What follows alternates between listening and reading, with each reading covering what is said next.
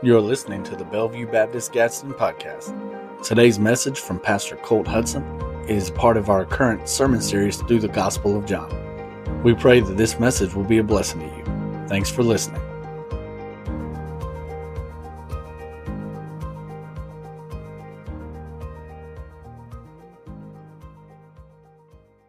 Well, amen. It is so good to be with you today. Again, uh, so glad to continue our sermon series through the Gospel of John. And so I would invite you to go ahead and be turning in your Bibles to John chapter 4 as we look at verses 1 through 30 today.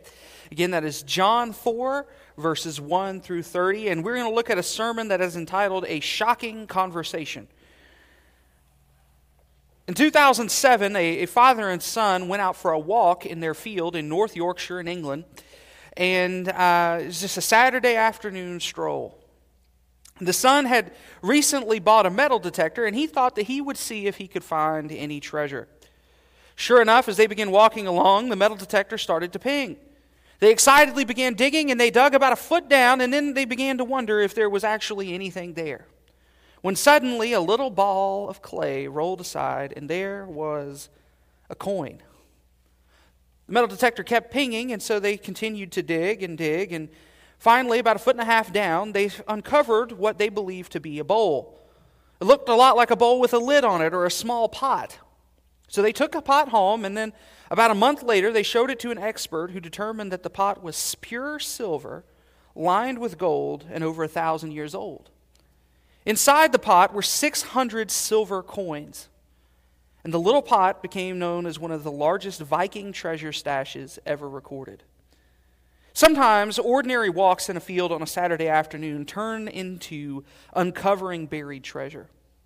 The father said that uh, to that point, he had had the metal detector a little while, and the only thing they had ever found was buttons. He said, if we had just found one coin, we would have been over the moon.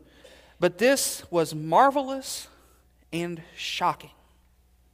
Today, we will see a story that is equally shocking. It's a normal person going about a mundane task and yet finding treasure beyond her greatest dreams.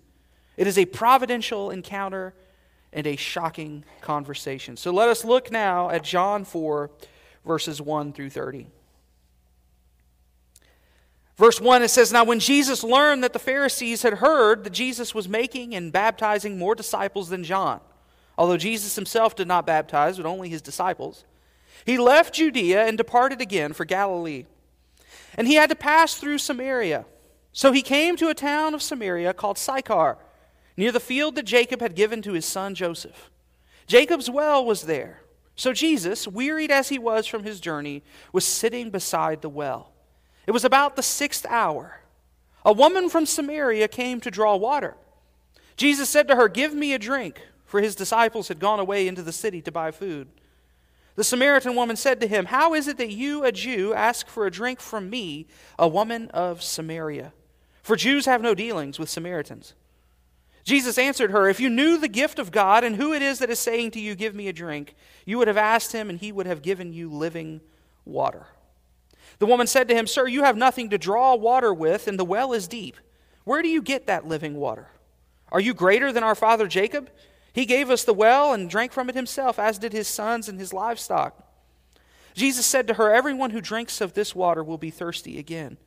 But whoever drinks of the water that I will give him will never be thirsty again. The water that I will give him will become in him a spring of water welling up to eternal life. The woman said to him, Sir, give me this water so that I will not be thirsty or have to come here to draw water. Jesus said to her, Go, call your husband and come here. The woman answered him, I have no husband. Jesus said to her, You are right in saying, I have no husband, for you have had five husbands, and the one you have now is not your husband. What you have said is true. The woman said to him, Sir, I perceive that you are a prophet.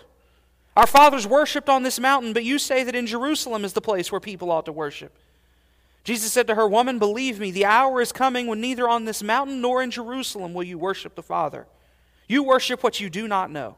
We worship what we know, for salvation is from the Jews. But the hour is coming and is now here when the true worshippers will worship the Father in spirit and truth, for the Father is seeking such people to worship him. God is spirit, and those who worship him must worship in spirit and truth. The woman said to him, I know that Messiah is coming, he who is called Christ. When he comes, he will tell us all things. Jesus said to her, I who speak to you am he. Just then his disciples came back, and they marveled that he was talking with a woman, but no one said, What do you seek, or why are you talking with her? So the woman left her water jar and went away into town and said to the people, Come see a man who told me all that I ever did. Can this be the Christ? They went out of the town and were coming to him. Let's go to the Lord in a word of prayer. Father God, again, we come before you, and Lord, we thank you this morning for your word. Father, we thank you that in your word you reveal to us everything that we need Lord, you reveal to us specifically what we need in order to live a life that is pleasing to you, and in order to know what we need to know for salvation, Lord, in order to uh, understand what you have given us.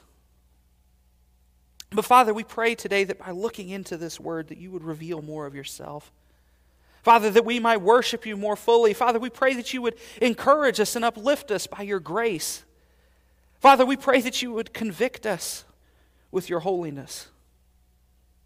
Father, we pray that you would equip us with your truth, that we might be people who would be fruitful and faithful and have an impact on this community and the world. Father, we pray that now in this place that you would speak. Father, you would move me out of the way. But Lord, proclaim your message to your people. Father, move in our midst now, we ask. In Jesus' name, amen. Now, the last few weeks, we have uh, been working through the Gospel of John, and now it's, it's been some time that we've been doing this, but uh, we have seen specifically that Jesus and the Pharisees have had a couple of encounters at this point, as has John the Baptist.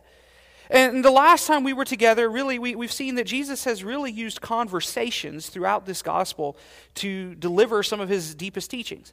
Right? His, initially, the conversation with John the Baptist is where we spent some time. And then uh, last week, we saw, or, or, sorry, a few weeks ago, we saw that Nicodemus and Jesus were having this deep conversation in which teaching took place. And, and then we, we had a side note where we looked at John the Baptist and, and his uh, concept of increasing and decreasing. But now we turn again to another conversation. At this point, Jesus is being pursued by the Pharisees. Um, they, he knows that if they know what he's doing, they're going to come in and they're going to make trouble. And since it is not yet the appointed time for such things, um, he moves on, and we see this shocking conversation that happens today. Now, to you, this may not seem like that odd of a conversation. It might not seem shocking or striking as, as I am describing it, but uh, there are several things that make it a very shocking conversation. First of all, just to kind of set the stage for you this morning, I want to I want to talk about what makes it so shocking. First of all, in order to understand this passage, we need to know about the relationship between the Jews and the Samaritans, and it can be summed up in one word hatred. The Jews and the Samaritans hated one another. It was a passionate, uh, just really severe dislike. In fact, the Jews hated the Samaritans so much that they would cross the Jordan River twice instead of going to Samaria if they had to go in that direction. And so when we think about that, to us that seems like not a big deal because we might cross the Coosa several times in our going and uh, coming and going from East Gadsden in a day. But back then, the idea of crossing the Jordan River was a, a, it was a job, it was work, it was severe discomfort. And yet they hated a whole people so much that they went completely out of their way to avoid them. And yet, we see here today that Jesus traveling from Judea to Galilee, the number one route where they would have done this custom, Jesus doesn't follow that tradition. Instead, Jesus, when he heard that the Pharisees knew he was popular, he decides to move on from Judea and go back to Galilee, and he travels right through Samaria. They come to a town called Sychar, which features Jacob's well. It's about noon, it's the heat of the day. Jesus has been on this journey. It's a, it's a long, rough journey. It says he's wearied, and so we get a glimpse here of Jesus' humanity. He's struggling from the heat, and so he rests at the well. Now, a woman comes to draw water, and this is the beginning of the conversation. But again, another element of this conversation that is pretty surprising is the fact that this woman comes alone at noon to draw water. Historically and normally, the custom of the day would have been that the women would come in groups early in the morning in the cool of the day to draw water together. That way they could take turns. It was, it was serious work. Even to this day, we see that in, in cultures and places around the world, um, this is something that is still happening every day. And in all of these situations, it's pretty much the same thing. They all go together in a group in the morning, sometimes in the evening, when it's cool. But this woman comes in the middle of the day, and she comes alone. It seems obvious from this understanding that this woman was an outcast. It seems that she had different interests and priorities. For whatever reason, she was not there with the group of women. She didn't come in the cool of the day. She was either running severely behind or she didn't have a group to go with. And it is shocking that Jesus is speaking with this woman. She was a woman, she was a Samaritan, and he's speaking with her alone. Now, the disciples later, when they come back, they will marvel at this fact. Right? It says, quite honestly, they're, they're marveling, and, and I love the way that the, the gospel describes it because it says that in their minds they're wondering why would he waste time with this Samaritan woman, but ultimately they keep their thoughts to themselves because they realize that Jesus is up to something.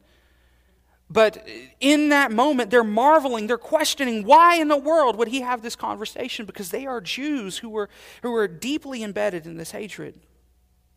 And we see that throughout this conversation, what happens is that Jesus begins to turn this woman's thoughts and expectations on their head.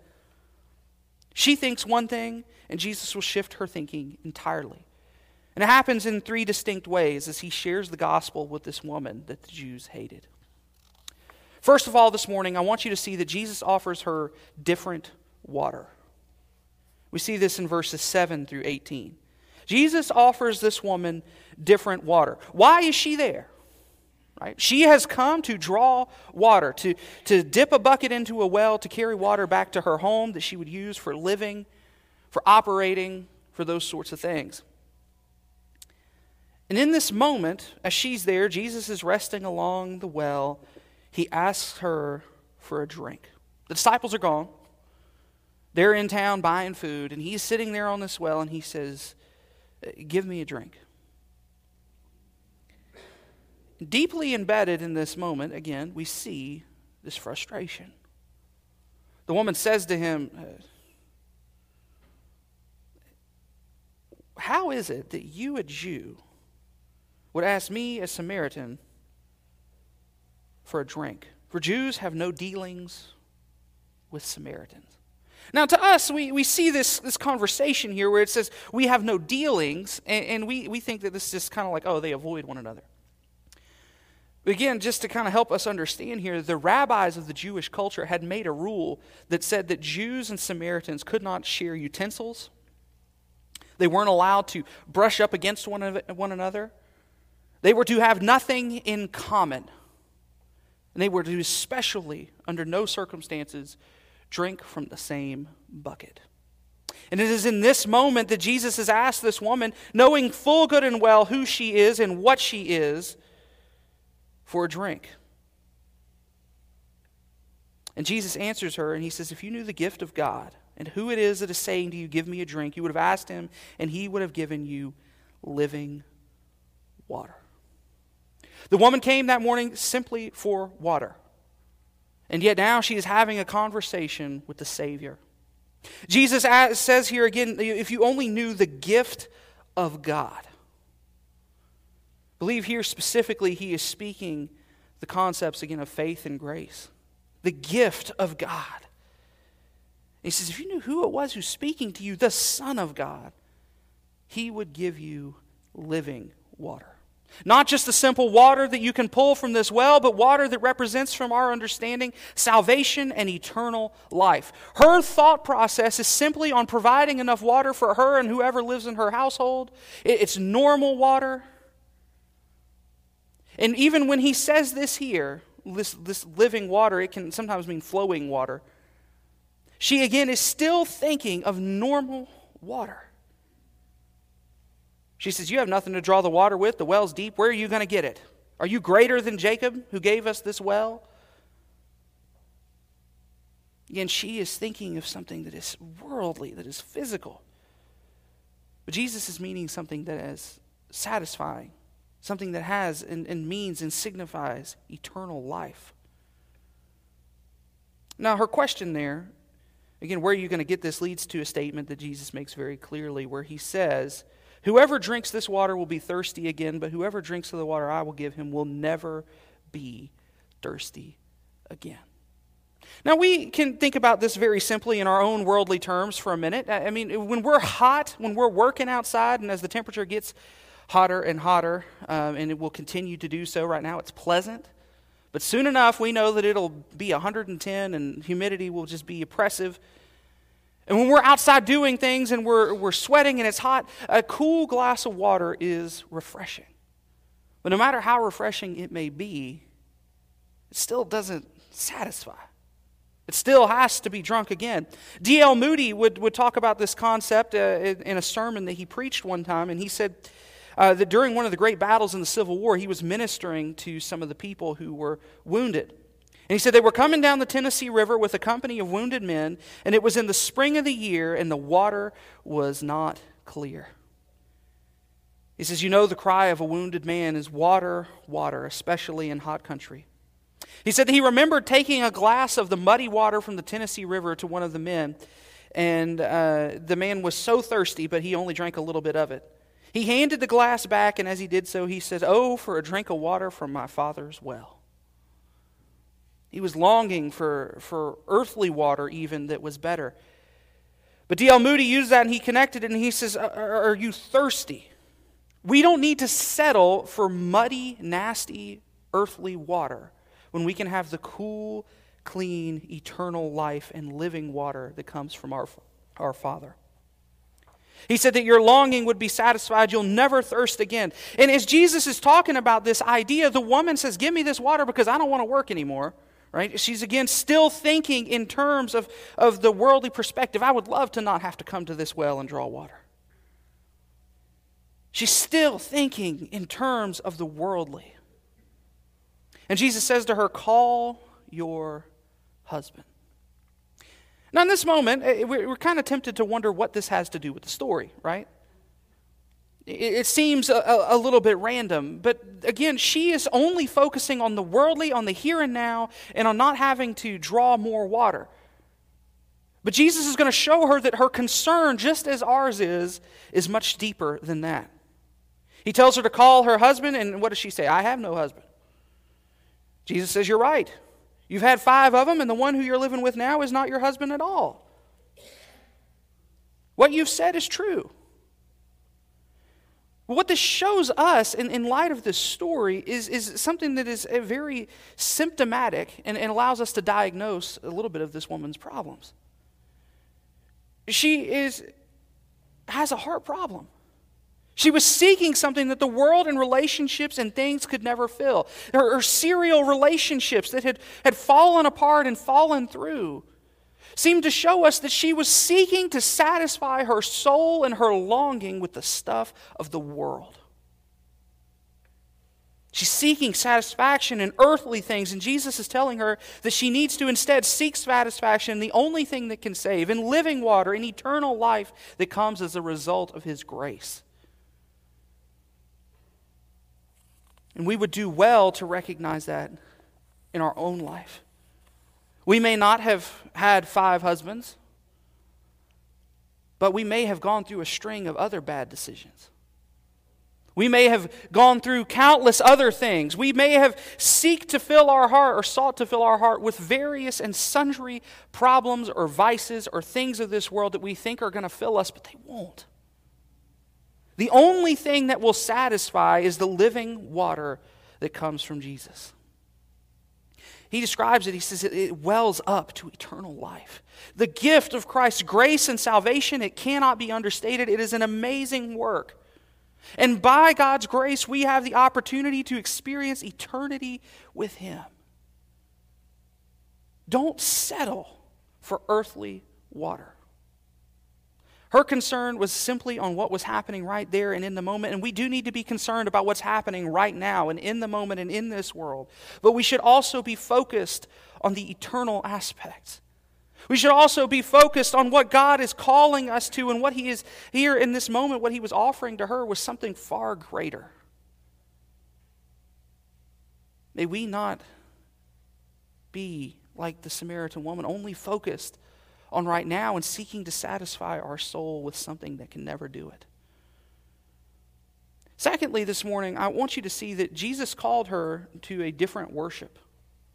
We see this in verses 19 through 26. Now, again, she has not mentioned anything about her husband or lack thereof.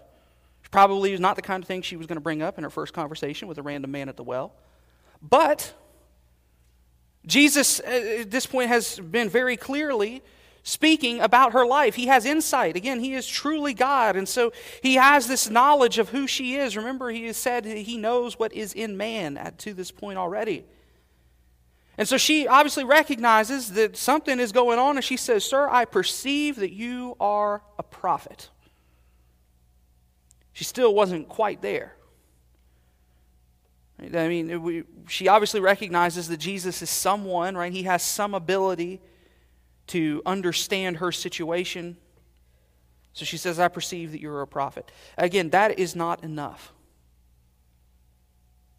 There are so many people who are lost, so many religious systems that are lost, who all would agree Jesus was a prophet. Jesus is calling her to something deeper than just that.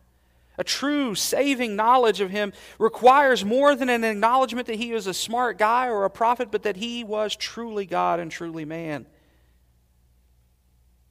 And so, since she recognizes that he is a spiritual person, she tries to strike up a spiritual conversation. She said, Our fathers worshiped on this mountain, but you say that in Jerusalem is the place where people ought to worship. Now, this moment here is kind of uh, interesting for us because we will recognize that, that, that she is saying that he has said something, right? But you say that in Jerusalem. She's not talking about Jesus specifically, she's talking about the Jews. She says, The Jews worship in Jerusalem, and, and we worship here on this mountain. The mountain she was referring to is Mount Gerizim, and on that mountain, the Samaritans had built their own temple because they disagreed with the Jews on so many things. They had built their own temple on Mount Gerizim. And so, what we see here is two distinct and different forms of worship. She's still thinking about what she knows. And what he tells her is, he says, Listen, the hour is coming when neither on this mountain or in Jerusalem will you worship the Father. You worship what you do not know. We worship what we know, for salvation is from the Jews. But the hour is coming and is now here when true worshipers will worship the Father in spirit and truth. What Jesus is telling her is He says, The hour is coming and is now here when temple worship will pass. You won't worship on the mountain or in Jerusalem, you will worship in spirit and in truth. But in the process of this statement, he makes again this clear statement there. He tells her that you worship what you do not know. The biggest religious difference between the Samaritans and the Jews was the fact that the Samaritans blended all sorts of pagan and false religions into their practice and belief in God. It was pagan, it was false, it was syncretistic. Jesus is telling her, He says, salvation is from the Jews. The Messiah is coming from the Jews. You need to stop worrying about all this stuff with the temple, and you need to stop this syncretistic worship, and you need to worship God in spirit and in truth. That word syncretism, it means worshiping multiple things together at once. Jesus told her, He says, this has to stop. And we're quick to, to reject the idea of syncretism, right? Most of us would say there is no way we can worship other things alongside Christ. We can't worship false gods alongside the true and living God, and yet we see it happen in so many ways. We must either rely completely and entirely on the worship of Jesus Christ or we have rejected him. We cannot be united to Christ and also put our hopes in the things of the world or the devil. And the sad part of this is that it looks very familiar. There are tons of ways that this shows up, and Christians take the bait hook, line, and sinker. It is incorporating other religious ideas into our life. How many times do we I- encounter Christians who speak of things like manifesting or auras or Zen or mantras or witchcraft or New Age, fortune telling, horoscopes, etc.? These are just a few examples. But they are blended in alongside our worship of God, and it is syncretism, and it is pagan, and it is false. Don't fall for it. This is what Jesus was telling this woman. Don't take all these things that have been blended into your form of worship because it's false. Worship God in spirit and truth by the grace of Jesus Christ. This week, John MacArthur said something that I believe was very appropriate to this. He says, You can't dine at the table with demons and drink from the cup of the Lord. It cannot be both. We cannot serve and worship Christ and also put any stake in these false ideologies and religious practices. Jesus is telling her, look, it is not about the, the place, the physical place that you worship. That's, that's great. You have a temple on a mountain. Wonderful. Is the Jews, they have a temple in Jerusalem. Wonderful. It's not about that. What it's about is about worshiping Him in truth and worshiping Him spiritually as well. We are to follow Him completely by His word and by His grace. And as Jesus makes this claim to the woman, her response reveals that she is uninterested in that. What does she say? She says, I know that the Messiah is coming, and when he comes, he will tell us all things. Essentially, what the woman is saying here is that the Messiah will come, and I know he's coming, and when he comes, he'll, he'll tell us. Basically, she's saying, Well, you can say that, but the Messiah will, will settle this. Until then, we can't know who is right or wrong, and what happens is that she is avoiding the truth because it's inconvenient. This is the equivalent of a shoulder shrug. I don't know. She's not interested in what he's telling her because she's not interested in giving up those pagan practices. They were comfortable, they were convenient. And this is often the answer that we too give when we are confronted. Well, I guess we'll find out. But we have a responsibility to seek the truth and to know the truth to the best of our ability. And Jesus here is specifically when we are confronted with our sin and our need to change and to worship God truly. We can't say, well, we can't know, so I'm just going to keep on keeping on. But when the Word confronts us with the truth of our sin and, and the falseness of these practices, we must deny what is false and embrace what is true. We must worship Him in spirit and in truth. But notice the logic of Jesus' argument, it wasn't what convinced her. She dodged the conviction of the truth by saying, well, the Messiah will tell us. We'll find out. And Jesus says to her, I who speak to you am He. Jesus is explicitly claiming, I am the Messiah. Don't let anyone ever tell you that Jesus never made claims to be God. We see it right here. And essentially, in the Greek, the phrase is even stronger because it's rendered, the one who is speaking to you is I am. It's a deity statement says, No more temple worship, no more dodging the question, no more any of this false stuff. I'm here and I'm telling you, worship God in spirit and in truth. He says, God is seeking such people. The Greek word there for seek, it has another meaning as well. That's the idea of demanding. God demands such worship when we realize that we have a holy and mighty and powerful God and there is none like him, we recognize that it is a demand that we too be holy. Scripture countless times will tell us to be holy, for he is holy.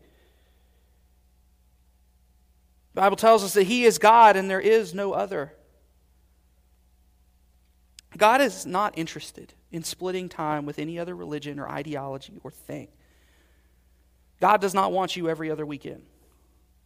God demands that we worship Him in spirit and in truth, and that is only possible by coming to Christ by His grace. It's worshiping Him again by the grace of Christ, putting our hope and faith and trust in the cross of Christ and in His blood,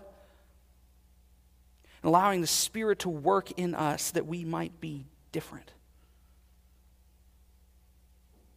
So far, we've seen that Jesus has offered different water. He's called her to different worship. But finally and thirdly, today, he leaves her a different woman.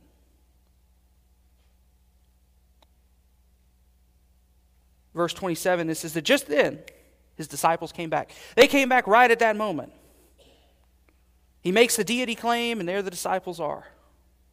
And they're marveling that he's talking with a woman. But everyone kept it to themselves. And we see in verse 28, it says, So the woman left her water jar and went away into town and said to the people, Come and see a man who told me all that I ever did. Can this be the Christ?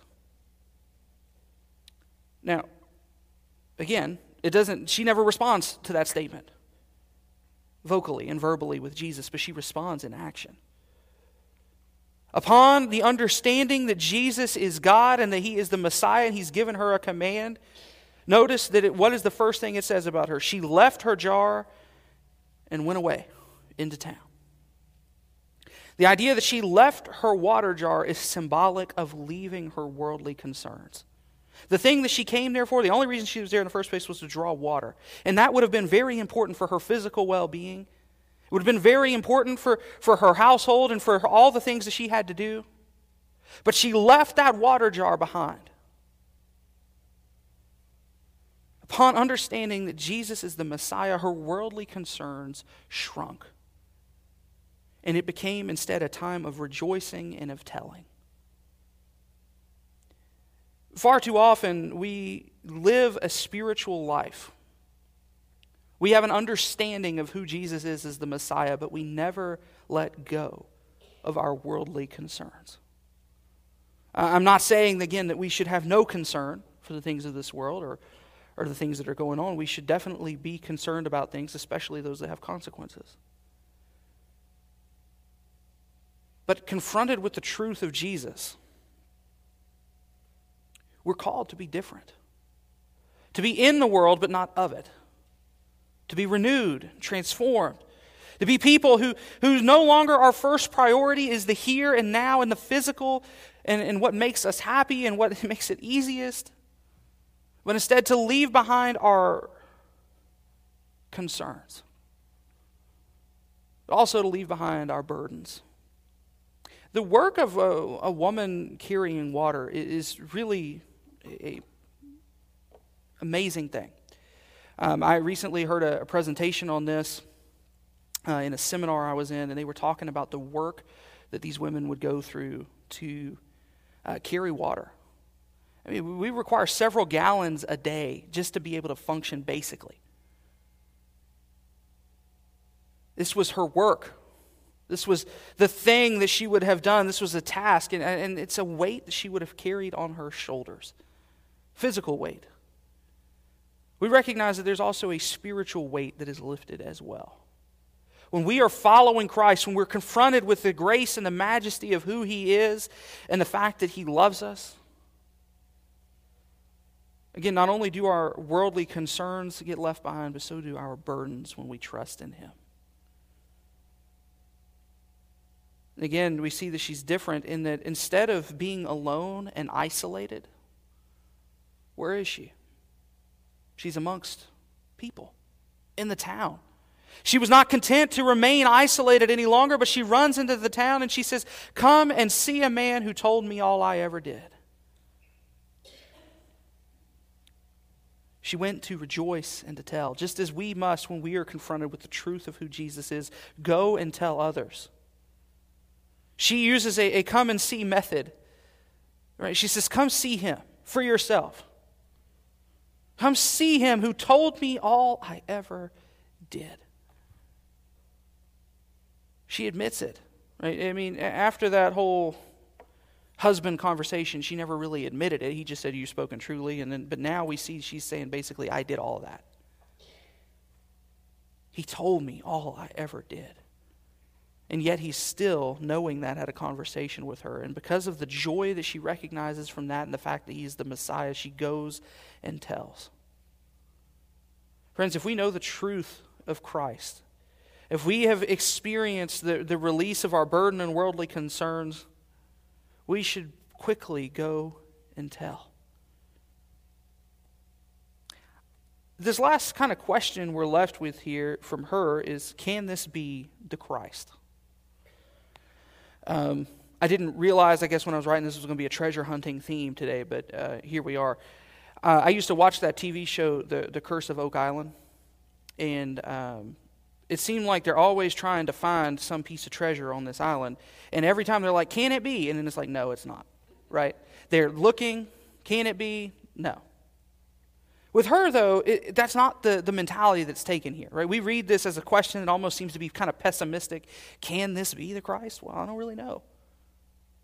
When in reality, it's, it's more like, can it be? This is the Messiah. Her statement is one that is obviously powerful because it says that the people went out of the town and were coming to him. In verse 39, which we'll cover next week, it says that many Samaritans from the town believed in him because of what? Her testimony. Our goal, I believe, as a church is first and foremost to glorify God, but secondly, I believe we would love it if verse 30 could happen right here. If they went out of the town and were coming to him. Right? That, that is a prayer of mine. And I hope it's a prayer of yours that this would be our town. But it happened because a woman had an encounter with Christ, left a different person, and went and told everyone. May we too go into the towns, the highways and byways, and the nations and tell people, come and see Christ, who told me all I ever did. Love me anyway.